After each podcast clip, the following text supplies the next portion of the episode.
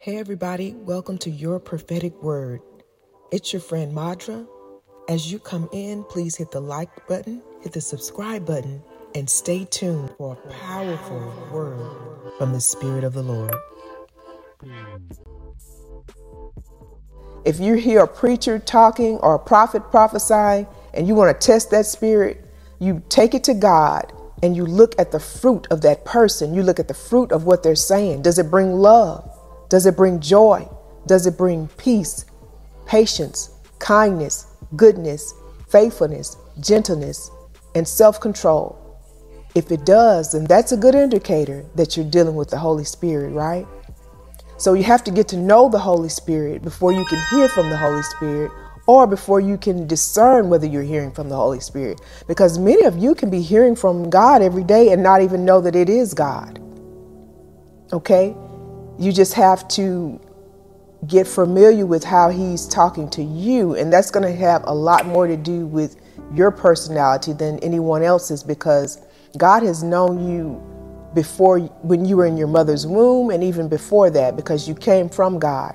So He knew how you would relate to other people. He knew whether or not you would like movies, whether or not you would pay attention to billboards.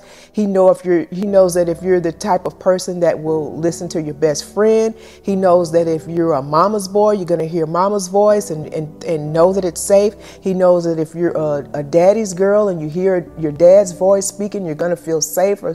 And he's gonna use things like that and play on those things to talk to you. But we're gonna get into that a little bit later. Right now, we're just talking about the attributes of the Holy Spirit, and we're talking about the seven spirits of God found in Isaiah 11 and 2. And I'll make notes about the scriptures that I'm referencing about the fruit of the Spirit and Isaiah 11 and 2, you know, just to put in your notes if you need it. Now, another set of points that we're going to talk about today everything has a voice, right? I have a voice, you have a voice, everything has a voice. Your body has a voice, your soul has a voice, your spirit has a voice. Well, you may be saying to yourself, well, how can my body has a, have a voice? If your foot hurts, your foot's voice is telling you something's wrong with me. The spirit, your spirit has consciousness, right? You have a conscience. The voice of your spirit is your consciousness. I'll give you an example. You can walk into a room and for some reason you may feel something's not right. You can't put your finger on it, but your conscience is bothering you and letting you know you may not need to be in this certain room right now, or you may need to move to a different part of the room. That's your spirit that has caught up to something that you're not fully aware of, but is speaking to you through your consciousness. Okay? Your soul has a voice. You may be saying, well, how can my soul has a voice? What, what is a soul? Well, many of you know your soul com- is composed of your mind, your will, your emotions. You know, it's the your soul is a part of you that reasons. It's how you think, it's what you think. You know, if you're uh, analyze things, men are, you know, they like to analyze things. Women, we like to kind of, we, we have a tendency to kind of flow in our emotions.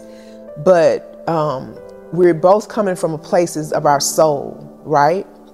And so your spirit has a voice, which is your consciousness. Your body has a voice, which is your feelings and your soul has a voice. You can hear your mind and your will and emotions flowing through you or your, or your reasoning, right? And so, when what you want to do is to begin to consecrate yourself. And when I say that, I mean,